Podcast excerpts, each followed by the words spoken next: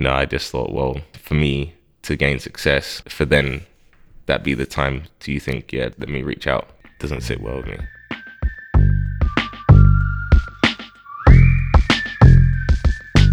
Hello, and welcome back to Daddy Issues podcast with me and Harrod George Carey. Daddy Issues is a podcast exploring fatherlessness, but more specifically, fatherlessness in successful people. I want to prove that regardless of whatever daddy issues you think you have, you can achieve anything you put your mind to.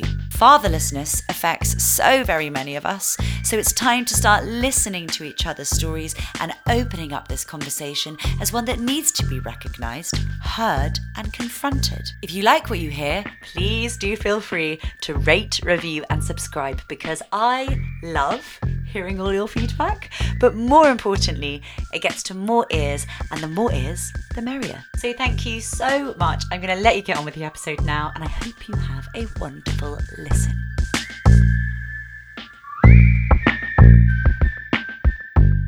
In today's episode, I am speaking to Marvin Sordell. Marvin is a producer, writer, public speaker, entrepreneur, and former professional football player, having played in the Premier League as well as representing England at under 20 and under 21 level and Team GB at London 2012 Olympic Games. Since retiring in July 2019, Marvin's focus has turned towards a video production company he's co founded in early 2019, 180 Productions, and his consistent and dedicated quest of spreading awareness for mental health. He is often involved in TV and radio interviews and panel discussions around the increasing importance of well-being, with a particular focus on sport, and is an ambassador for mental health charity Calm, campaign against living miserably. Marvin retired from his football career at the age of 28. This we discuss a little bit in the episode, but I just wanted to read the tweet that he wrote once deciding that he was going to retire. The six year old me would never even have dreamed of what the 28 year old me has achieved in this game. I managed to experience some of the greatest highs on offer, playing for England, for Team GB in the Olympics, and in the biggest league in the world, the Premier League. In over 300 matches for the nine clubs and three national teams I played for, I scored goals that I dreamed about as a young boy in the park. I'll be honest though, the ugly side of the game that many of us are exposed to has had a hugely detrimental effect on my mental health.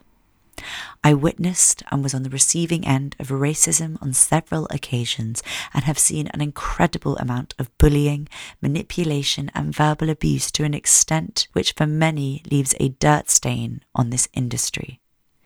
The combination of these aspects allows me to move on from being a professional football player, knowing that I will be a happier man and also be able to love the game again in a way that I haven't for many years. You're about to hear an episode from a man that I so admire, and I think everyone listening to this episode will get inspired by just a slither of this man's bravery and compassion. Have a wonderful listen. I'm a real energy person as well. It's like I like being around people because I don't know. I don't know what it is about being at home, just mm. having a meeting over Zoom where you, you don't really like get someone's even if it's something really exciting when you're in a room with someone you're bouncing ideas and and there's just you can just feel energy and it just helps. Yeah yeah yeah. And like you feel more energized when you leave as opposed to like over zoom you just feel you just i just always feel more tired. Zapped and just I, I get a bit anxious. Do you need also to have time on your own? Because I, I've so supposedly an extrovert, a true pure extrovert is someone who gets their energy from other people, like how you're describing. And I've always I'm been absolutely not an extrovert. Yeah, nor me. Okay, because people have always said to me, "Oh, you're an extrovert. You're an extrovert. You're an extrovert." And I think it's because my personality comes across very like in your face, and probably a bit much for some people.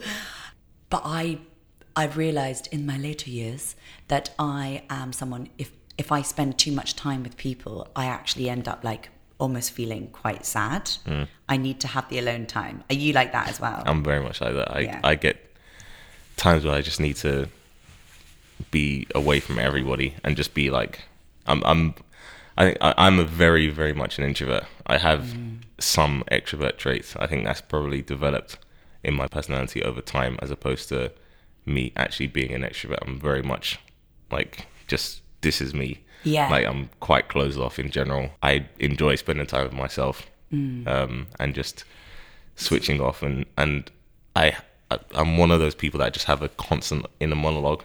So never I never feel alone, which is so weird.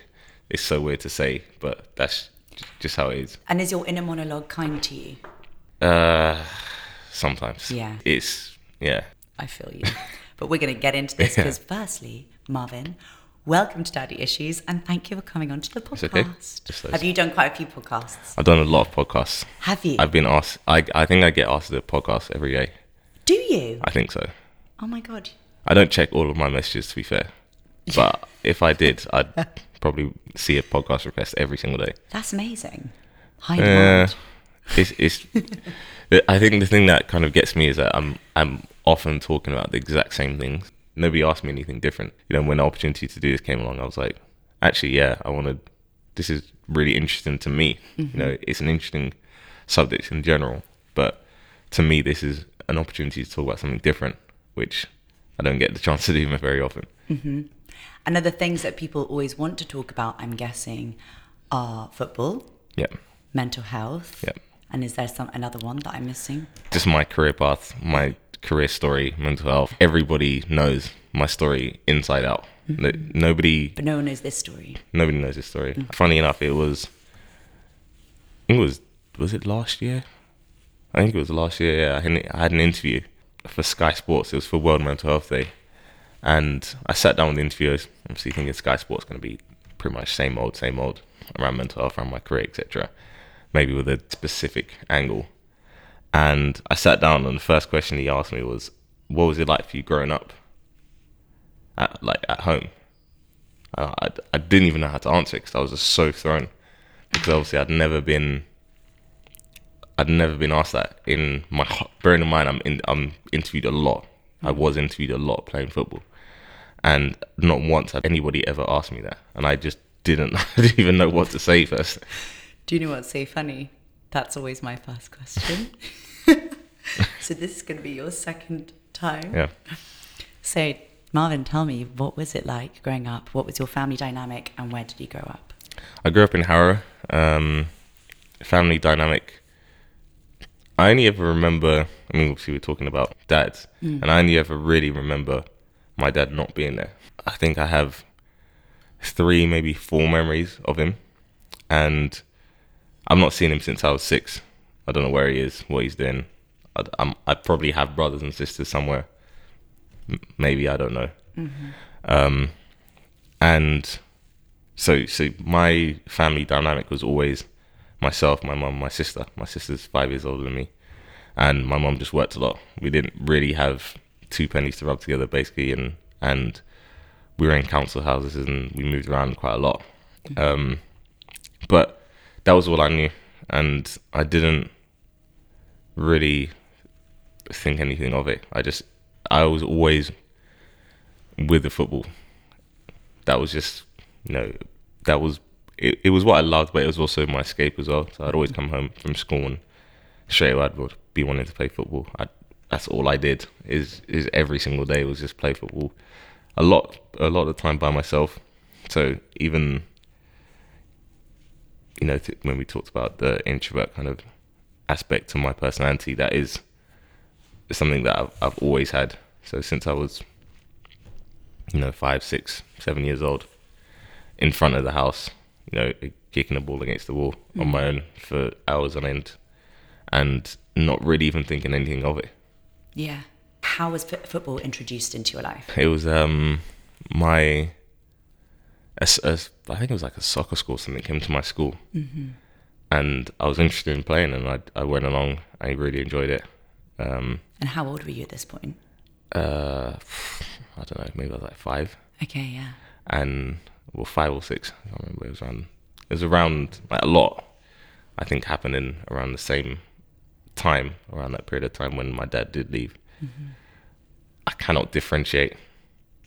I cannot create a timeline for anybody for, you you know, from probably like five till about 11. Mm-hmm. Which what is, do you mean by that? I couldn't tell you what, I, I have few memories of before the age of 11. Really? I have like scattered memories Mm-hmm. and they're very specific ones, but on the whole, I don't remember a lot of my life before the age of 11.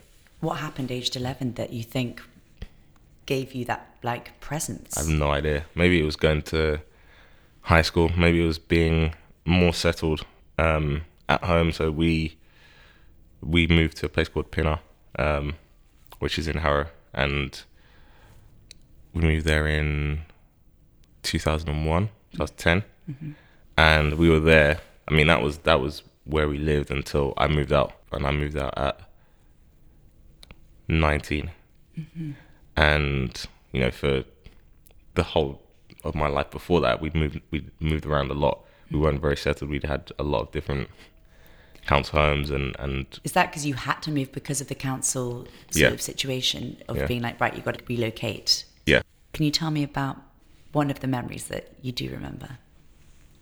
uh, most of them are with football Really? most of them are, are playing football i have memories of of some houses that we lived in i remember christmas day that it was warm and we were living in Edgware. So this is this is what I mean. Like like the memories I have are incredibly vivid. Mm. So we were living in Edgware, and it was warm. I went outside expecting it to snow. wasn't snowing, obviously. and we went for a walk. And we were living on the main road in in Edgware, and I remember seeing my friend who who lived like a couple of roads on, and saying hi to him. And that's like just there, you can see it. I can I can picture it as as clear as anything. Why do you think that stuck in your mind? I have no idea. I don't remember what age that was, but And when your dad left, Mm-hmm. which is really interesting how that's when you maybe start having a slightly blurrier. well, even before that, to be fair, I don't I don't that. have that many memories. But why did your dad leave? I don't know.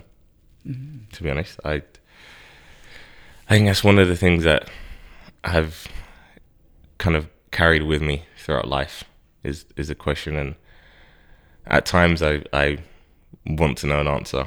Other times I'm I you know tell myself not every question in life has to have an answer, which I'm very accepting of. You know, I don't I don't I don't seek closure which is strange because I feel like I need closure, but I don't seek it. Which, Okay, that's interesting. yeah, but I don't, I don't So your actively. body's telling you one thing maybe, and then your brain's telling you something. yeah, else. that's what it feels like. I don't, in in any shape or form, I don't feel like I even want closure. I think maybe that's, you know, maybe that's even even worse the fact that I don't want it. But part of me feels like there's something I need to know. There's mm. something I need to know to kind of fill the gaps. Maybe it's not even from his perspective that I need that closure from. Maybe it's from somebody else who can help me, I guess, draw out those experiences I had that I can't remember through most of my life, which I actually thought was normal. I thought like, you know, I, I remember speaking to my wife about the fact that like she was telling me something about her fourth birthday, and I was like, like you must be like Rain Man, because like who remembers their fourth birthday? And I remember speaking to Yeah. a couple of friends, and they were, like were saying different things. I was like, what? This is so weird. Like, how does anybody remember that? Yeah. Um, my fifth birthday, sixth birthday, seventh, eighth, and I was like, I remember like two birthdays. I remember the youngest birthday I remember. I w we went to Wacky Warehouse. I don't know if you remember that. No, I was. Uh, I lived in. Um, I lived in Hong Kong. Oh, okay, Yeah, so I missed out on the stuff going on here. so it's like it's basically like we had the Teletubbies though. like soft play. It was like the first. So it was like a it was like a part. It's like think It was like Chuck E. Cheese. think like yeah, but like think like Wetherspoons with soft play. Mm. Right, right, That's yes. pretty much what Wacky Warehouse was. It was a bit weird when you think about it like that.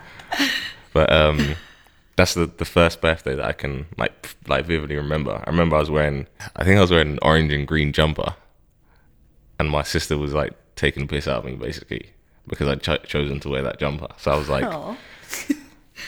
I think I was like ten maybe. So your dad was gone by then. Yeah. Did you ever ask your mum about that? No, actually. And have you to this day? About about why your dad left and about him? N- not really. No. I mean, I've not. I didn't. Ask, I've never asked like why. Um, I mean, I came across something recently. I don't know if I'm able to share this, but I'm going to. I saw um looking through paperwork, mm-hmm. like really really old paperwork. I found a restraining order from uh like I must have been two.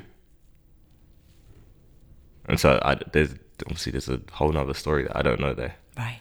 Um, Against your father with your mother. Yeah. Yeah. And and my name was on there as well. Right.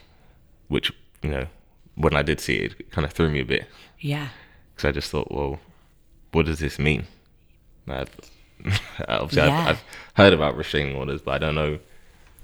I've never known anybody that has needed to have one, have one or has had one. So I don't know what it what mm. to what extent something or a situation is occurring that this needs to be the case. So yeah, it kind of threw me a bit. This was like early this year or the end of last year that I, that I found that.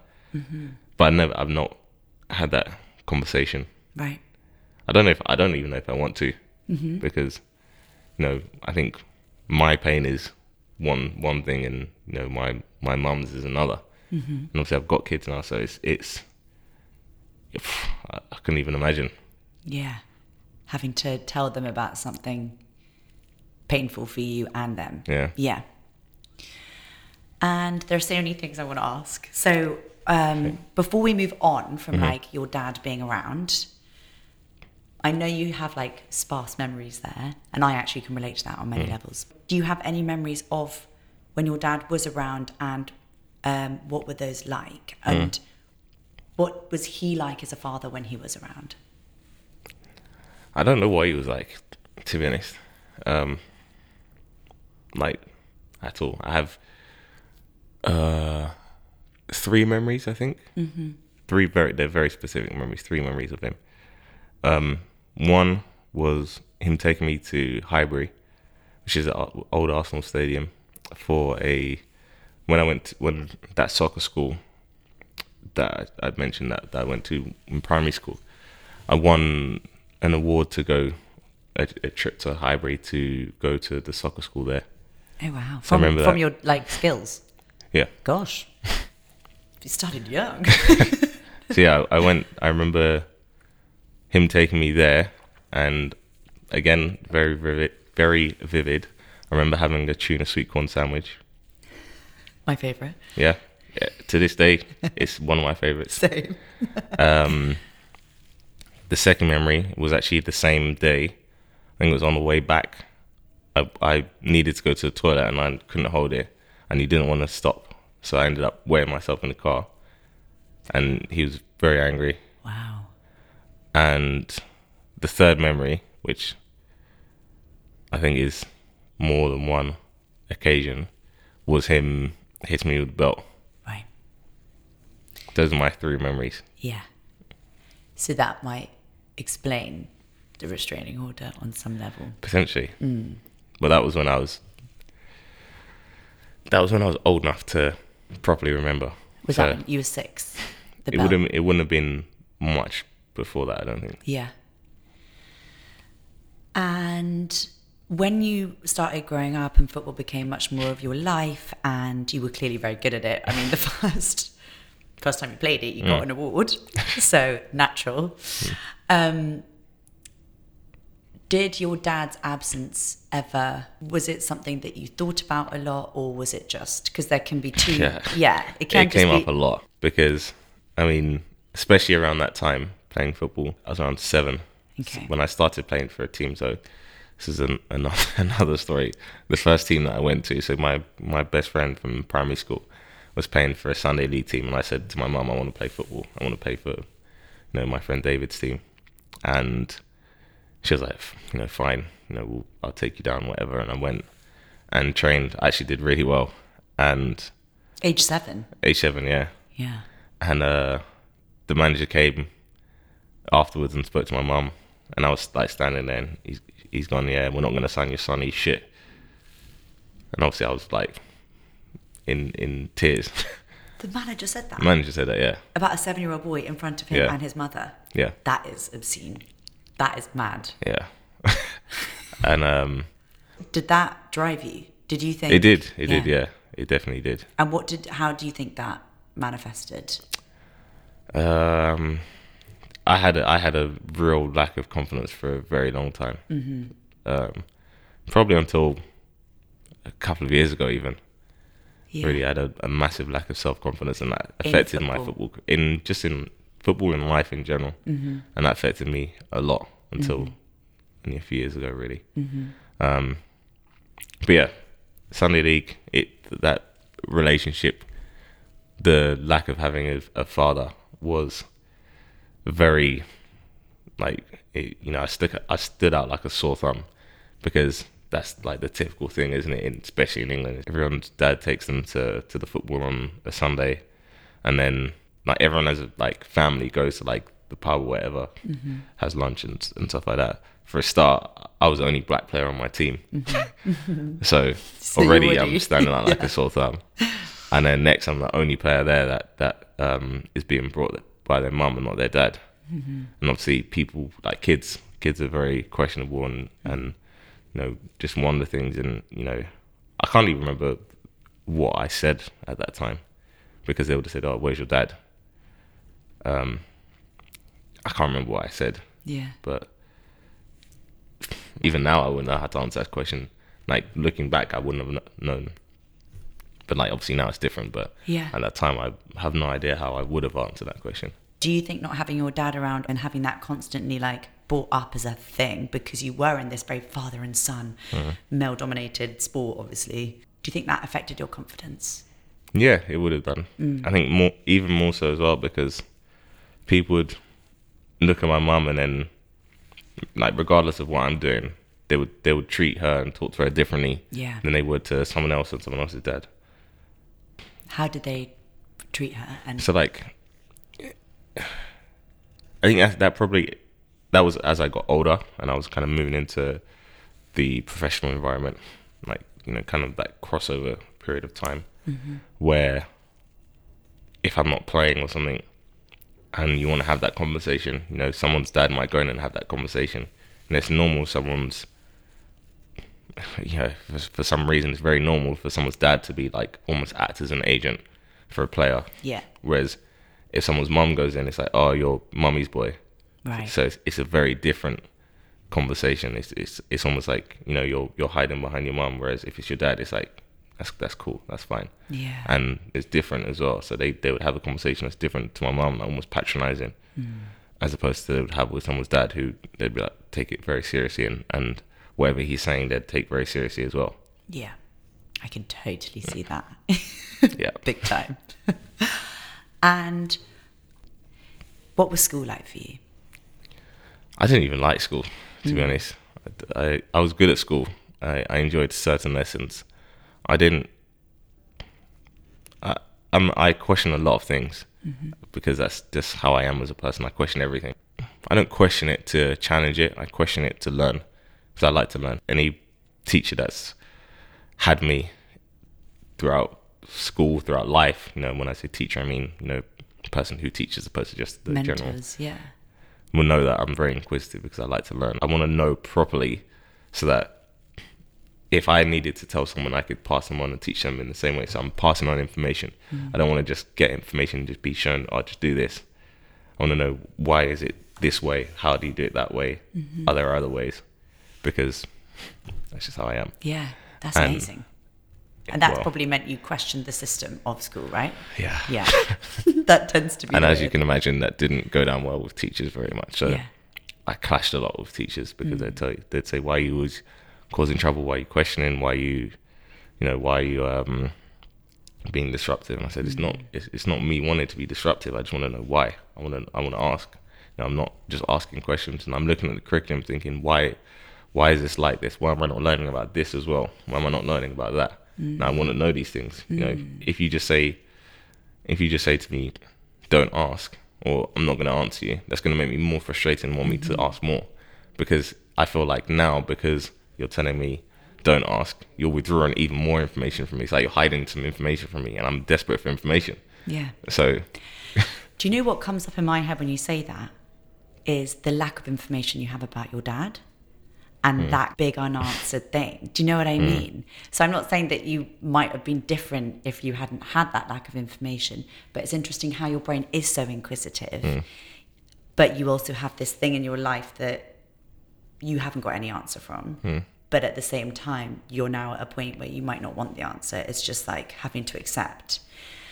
But that is quite interesting, isn't it? Mm. Sort of disparity between maybe that made you subconsciously or unconsciously more kind of like, I want to question stuff. I want to know the answers. Mm. I hmm. want you to give me information. I don't know. Do you think I'm psychoanalyzing no, a bit too much? no, much? No, I mean, I've never thought about it in in that respect. To be honest, and mm. it could be right. When you started getting obviously recognized for your football and going into you know professional teams and i believe you started in fulham. Yeah. Yeah which is so amazing. And at the age of i'm guessing like 17 well i was at i went i signed for fulham at 14 oh my god it starts so young. It's well I, at that time i was old as well.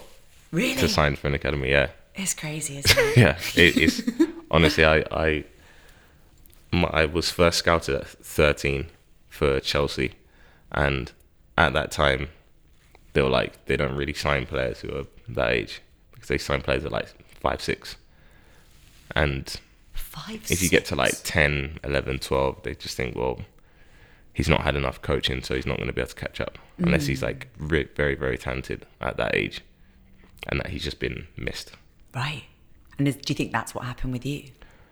Uh, not really. I just I had to work very hard yeah. And sometimes the time is the time. You know, sometimes the time's right, the time isn't right. Yeah. You know, the guy who scouted me for Chelsea, who actually ended up taking to Fulham afterwards, he was leaving. He was, he was leaving. leaving when he when I was playing. It was a tournament, and he was actually leaving, and that's the only reason why he walked past the pitch. And as as he was walking past, I scored, and you know he kind of caught his eye. Then I scored again, and then he stayed and just thought, okay, and was that something that you'd ever? There are so many questions I want to ask you. was that something that you had ever thought of? Had you thought I? Because obviously every like boy's dream, I'd say. Yeah. Even my both my brothers who are like one's 32 and the other one's like 24, 25, and they're still like, oh, the dream is to be a football player. Um, but was that something that had crossed your mind? Did you think that you could yeah. that that's what you wanted that to do? That was what I wanted to do since I was about six. Five, so six. when this happened, it was like the best thing. Yeah, it was huge. Yeah, I couldn't I couldn't even believe it because I just thought, wow, this is the first step. Yeah, and do you think that because also you got found later, even though mm. for me it sounds like weirdly young, but did that push you further to do better and to be more work harder in the sport and in your mm. practices mm. and stuff like that? Yeah, I mean you have to be so hungry to make it in football anyway. Yeah, mad. But. I think at, crazy hungry at that age, because I kind of I'd seen a lot of friends and a lot of teammates from my Sunday teams be scouted and, and go on to play for professional clubs. Mm. And I just thought, you know, when is my opportunity going to come? And so I was just even more determined to be successful, I guess, and and people's comments, you know, like the coach at, at six, seven years old or whatever, however old I was, and mm. other people's saying different bits and bobs like along the what, way. If you don't mind sharing. It's same. He's he's not going to make it. You're not good enough. Really? Uh, I I had that a lot. Why? people say that. From I who? mean, even teachers. People saying you need a plan B because you're probably not going to make it. As a footballer. Yeah.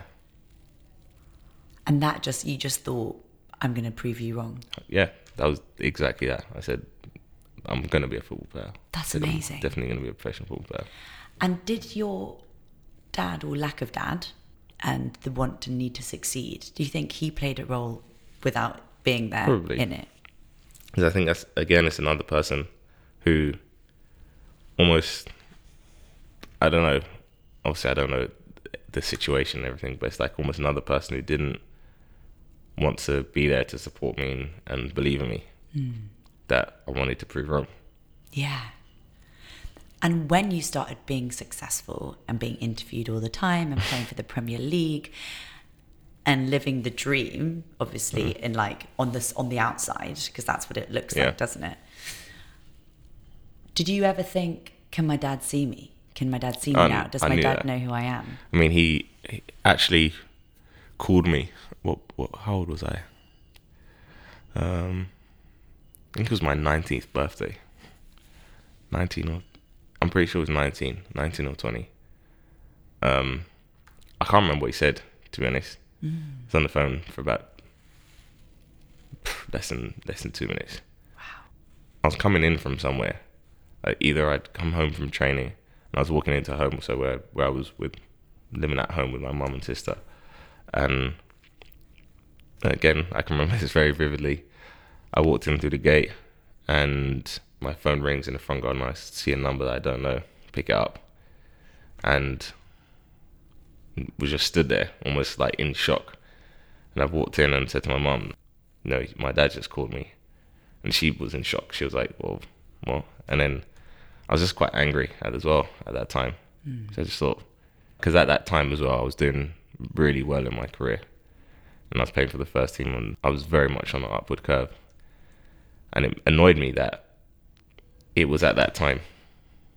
He may have meant well, I don't know, but the timing didn't reflect well, not for me anyway. So, and particularly because there was always opportunity before that, a, a lot of opportunity is a lot of time, and you know I just thought, well, to, for me to gain success, for then that be the time. Do you think, yeah, let, let me reach out?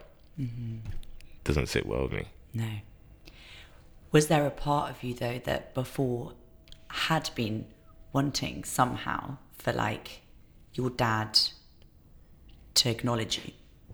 But then the sort of bittersweet feeling when he does, and it's because in your mind you've made something of yourself. So now mm. he wants to be involved.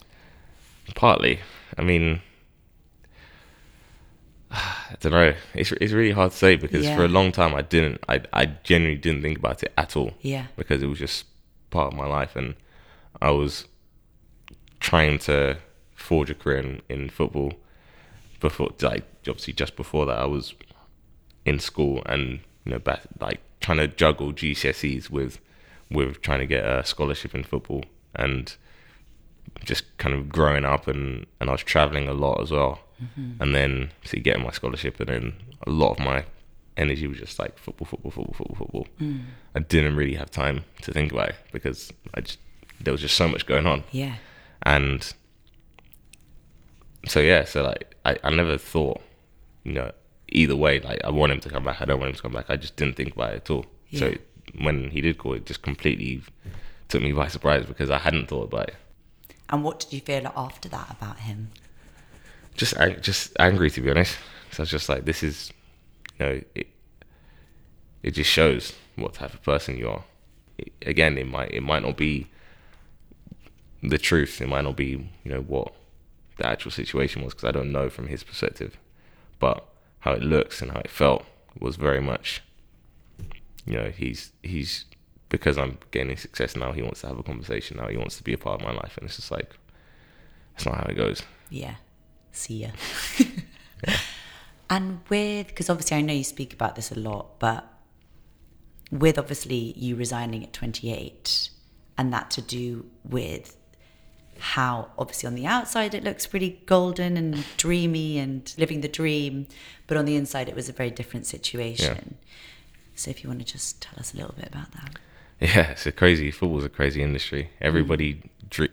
Everybody dreams about being a football player. Everybody loves the industry from the outside. Everybody thinks it's the dream job. You know, there, there's many people that will tell you otherwise. Many, many people. Mm-hmm.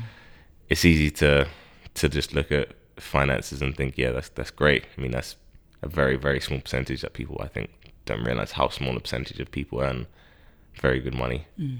Um, a lot have to just do what they can really to to make a career and, and to stretch it out. And it's hard. It is hard. It's it's not easy when.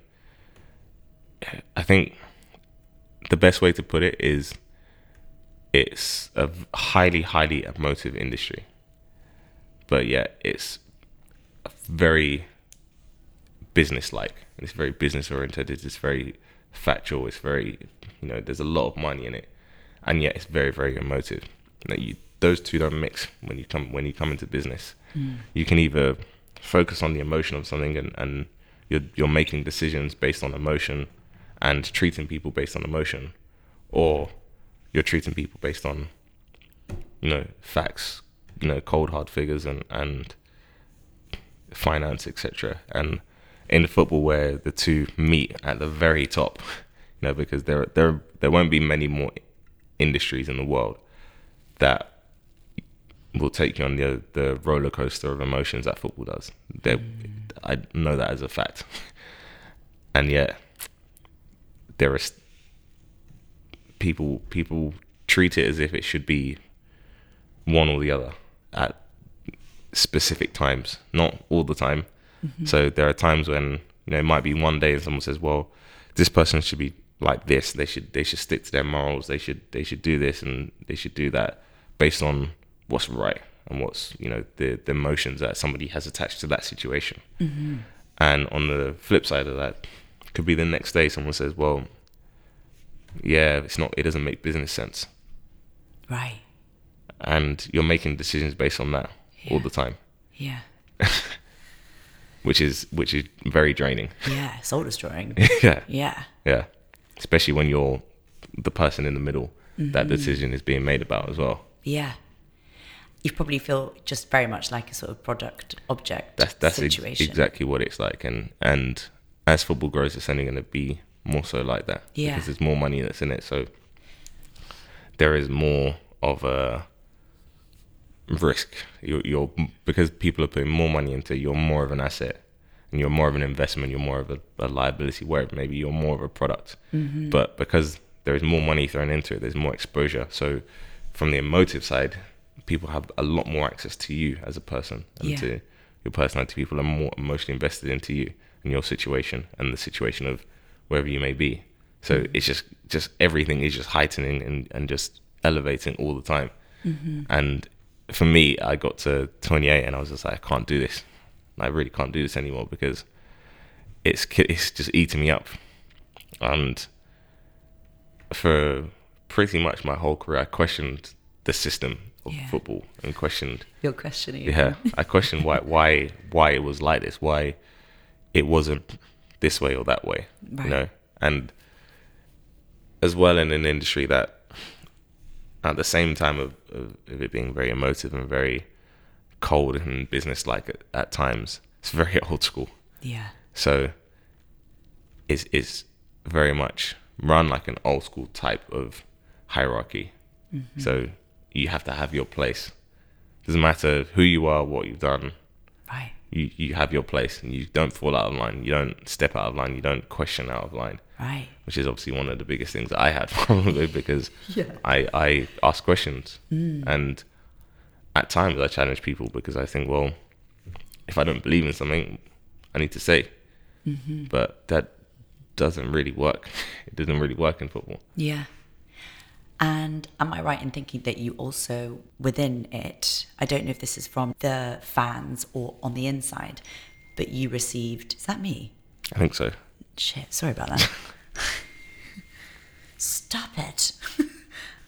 it's a, another podcast guest, funnily enough. Hmm. but you were bullied and also had quite a lot of racism put at you. Am I right yeah. in saying that? I mean, bullying is bullying is a part of football. Yeah. And that's what, when you said it's quite old school, yeah. that's what I thought of. Yeah. I mean, I wouldn't say that I was bullied, even though if I, if I looked back at moments and I put them, I put someone else's face on, on that situation, I'd say, yeah, that's bullying. Definitely. Mm. But yeah, I wouldn't say I was bullied, and so many others wouldn't say they were bullied. Yeah, because you're within it. because it's just like, yeah, this it's is part just of it. It's the what you got to do. It's the culture. It's what you got to do to survive. Yeah. And that is so wrong. It's again, that's another thing that just eats people up, mm. especially when a lot of bullying that will take place will come from a coach or a manager, and you think you're looking at these people, and they want you to trust them implicitly. They want you. They want you to look at them like a father figure mm. and trust them like so, and yet when when it comes down to it, they're going to abuse that power, mm-hmm. and that happens everywhere in football.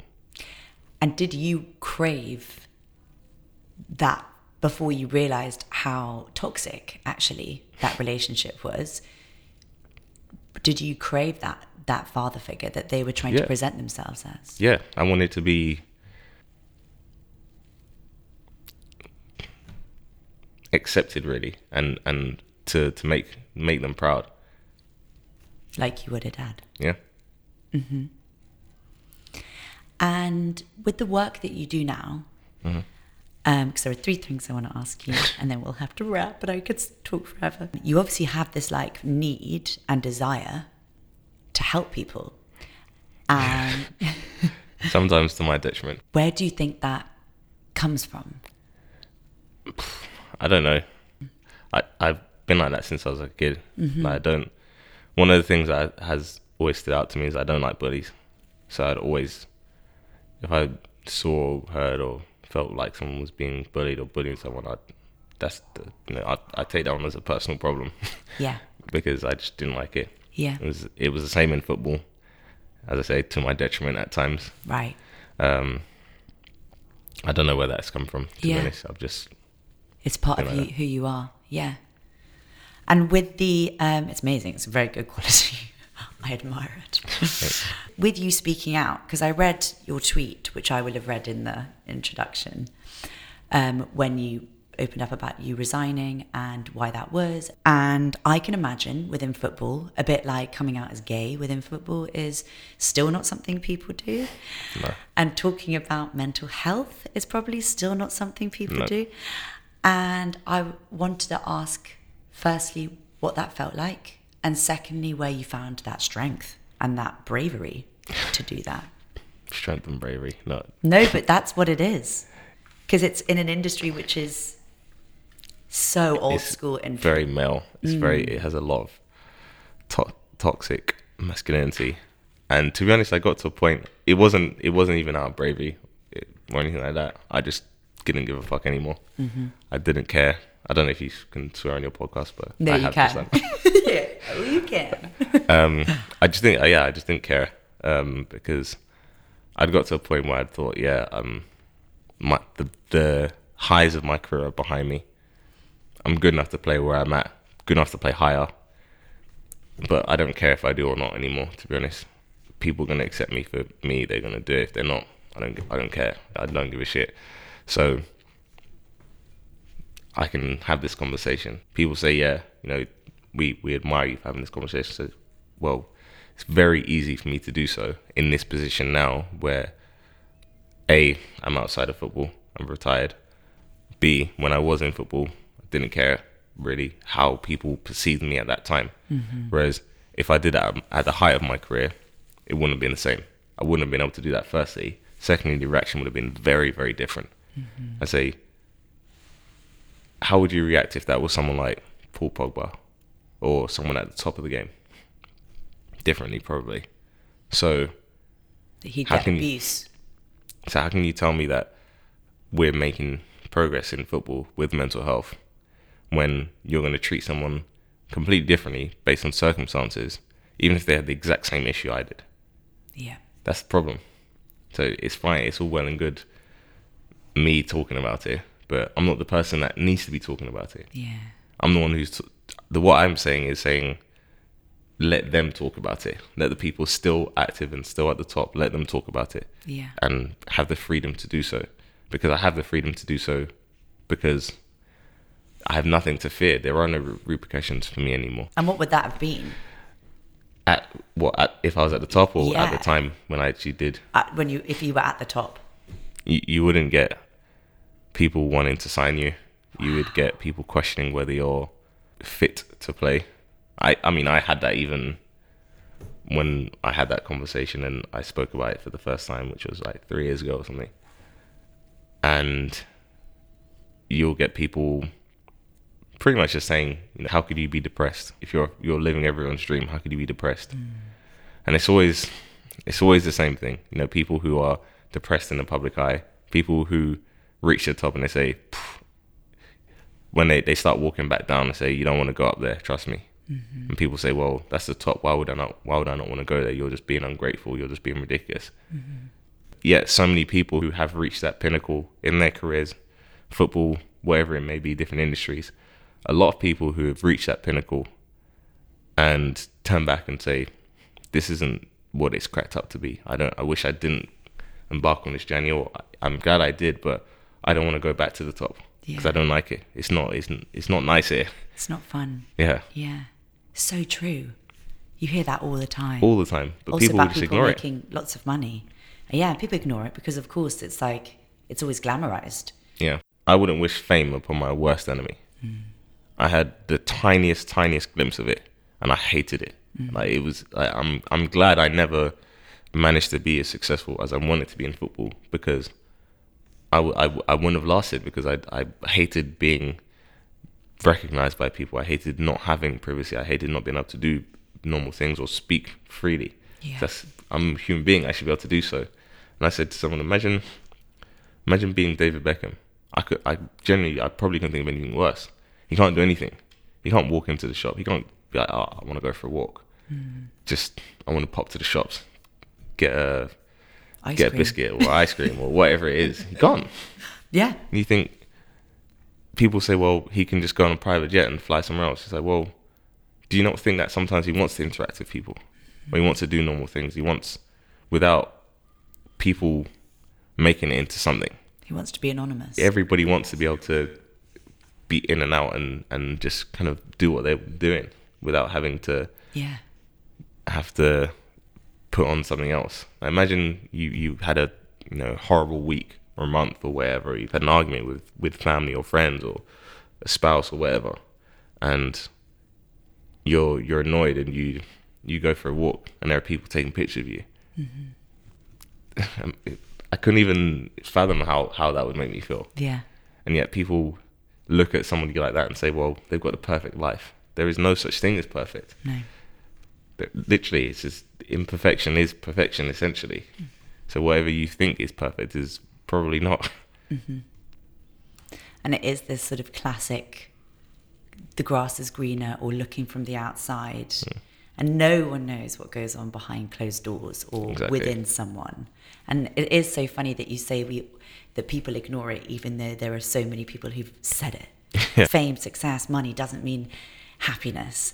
Yet it's like the weirdest brainwashed system Yeah. whereby people still don't listen. And you know it's that it's it's all it's almost like you have to learn from your own experience because it is so it's just so glamorized. And i think when people think something is glamorous they think that means it's good.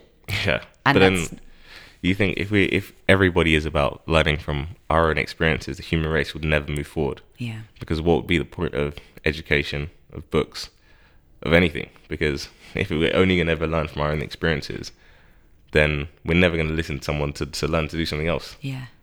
Yeah exactly. So you think what why, a why would you not? Exactly. Yeah. Um i have two more questions. So first question Mm-hmm. you are now a dad. Yeah. To Two kids. two kids. So how old are they? Three and one. Oh my god, okay, adorable.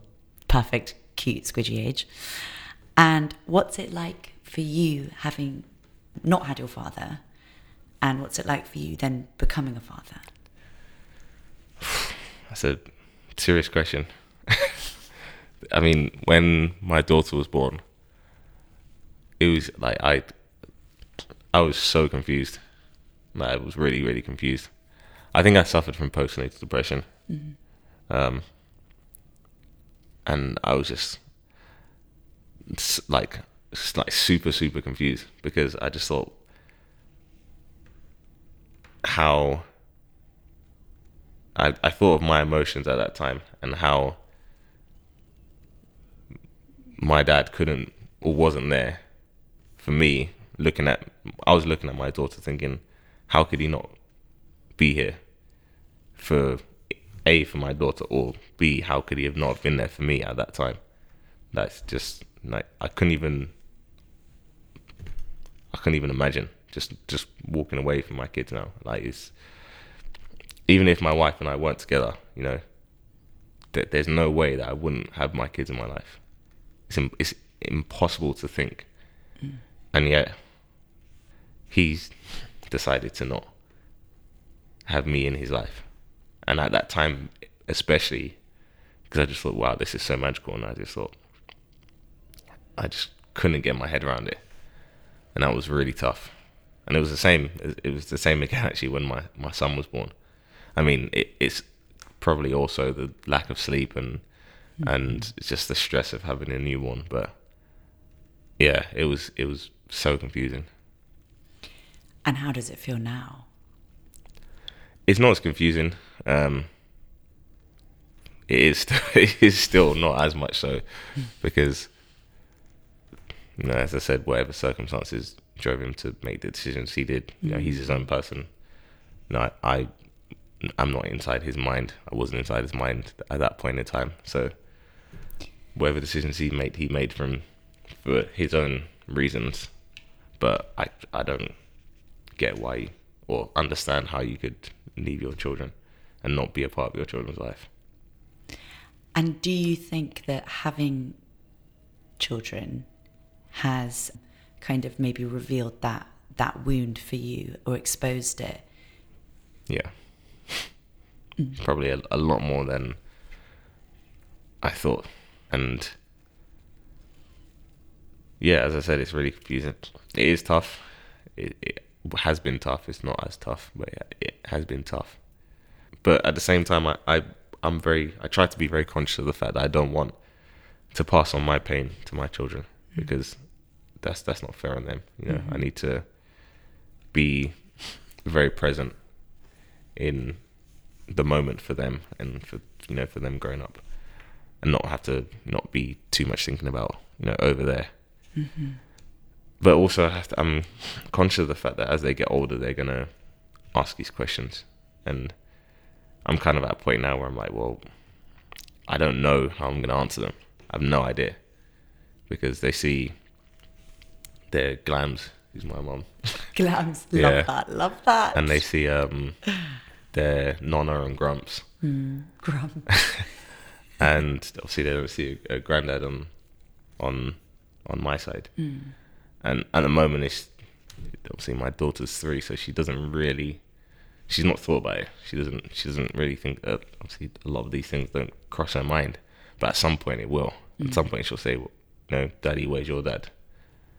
And I've, I have no idea now. I'm gonna answer that question. I'm gonna have to. I'm gonna have to, but I have no idea. You know, and they might want to have a relationship with him, mm. and I don't know. I can't. I can't decide for them what's best in in that sense in terms of who, if they want to have a relationship with their grandfather at some point in their life, I can't just say no, you can't. That's not fair to them. Mm. You know, even you know, my relationship with him is very different to what maybe their relationship because they don't know anything about him. They don't know he exists, so they have no feeling towards him. So they might have a, they might end up having an amazing relationship. I don't know, and it's not. It wouldn't be fair of me to deny that or deny my kids that based on my experiences. So I've got a, a very interesting few years ahead, I'm sure. yeah. And if your dad was listening to this episode right now, what would you want to say to him? I don't know, to be honest. I have no idea. There's probably a lot of things. Off the top of my head, I have no idea. Uh, because he's literally not been in my life for 23 years. I'm I'm turning thirty, and he left when I was well six. You know, my life, I've not known him. I do not know him. Now, if I saw him in the street, I mean, I know what he looks like because apparently I look, I'm the spitting, image of him. but other than that, no, I'd, I'd walk past him and as if he was anybody else because I don't know him. I don't know anything about him. I have no feeling towards him. The feeling that I had of maybe resentment when I was younger, I don't have. I have. I literally have no feeling of whether it's anger, happy, sad, nothing, because to me, this person is just a complete stranger. So I have no idea. I wouldn't know what to say. What would you say to a stranger right now that's listening? you don't know. I know it's a weird one. I asked that question to everyone mm. at the end of the episode, and it's really funny that my experience is very different. My dad died when I was seven, but I still feel like I don't know him, even though I you know I'd had seven years and whatever, but I um It's it's a it's a big question to try and answer. And I ask it when in a way I've never even thought about it myself. So it's quite mm. unfair that I ask this like big question. But it's right, well, because there are so many things you'd want to say, I think. But then it's like where to start. Yeah. yeah. Yeah, it's weird. Do you think he'd say hi? Probably not. I would even I wouldn't even start in, in engaging the conversation to be honest. Yeah. Just walk past. Yeah. Yeah. Oh well thank you so much, Marvin. This That's has okay. been amazing. Thank you for coming on. Thanks for having me.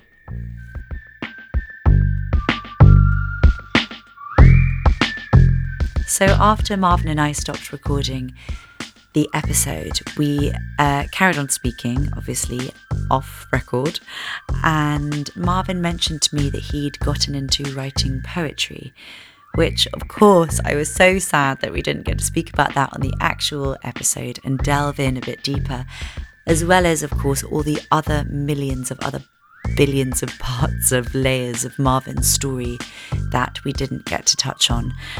Marvin and I actually have since met up for a coffee, and we both mentioned how within less than an hour, or sometimes even an hour and a quarter, you only ever just scratch the very, very, very surface of someone's story.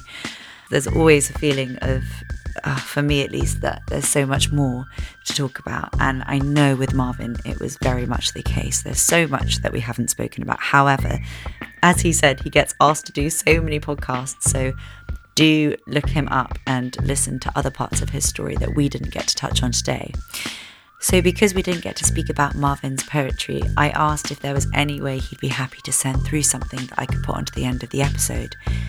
And he actually said, amazingly, he'd started but hadn't finished quite yet a poem about being a father to his son and some of the emotions that that had brought up for him about his own father.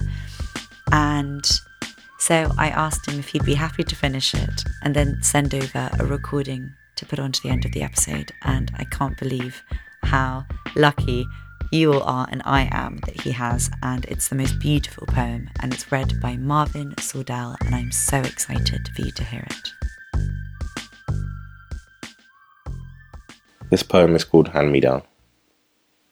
I'm terrified of picking up your shoes and putting them on. For 20 years they've sat there ignored. For three years I've looked at them every day. I'm terrified of picking up your shoes and putting them on. But it's my turn to wear them. It's my time to walk that walk. For 20 years I chased everything in mine. For three years I've seen even more holes grow in yours. I'm terrified of picking up your shoes and putting them on. But I have to. I have to fix them. Because when I look down, I look at the feet that will step into my shoes, and I ask myself, when they do, will they too have daddy issues?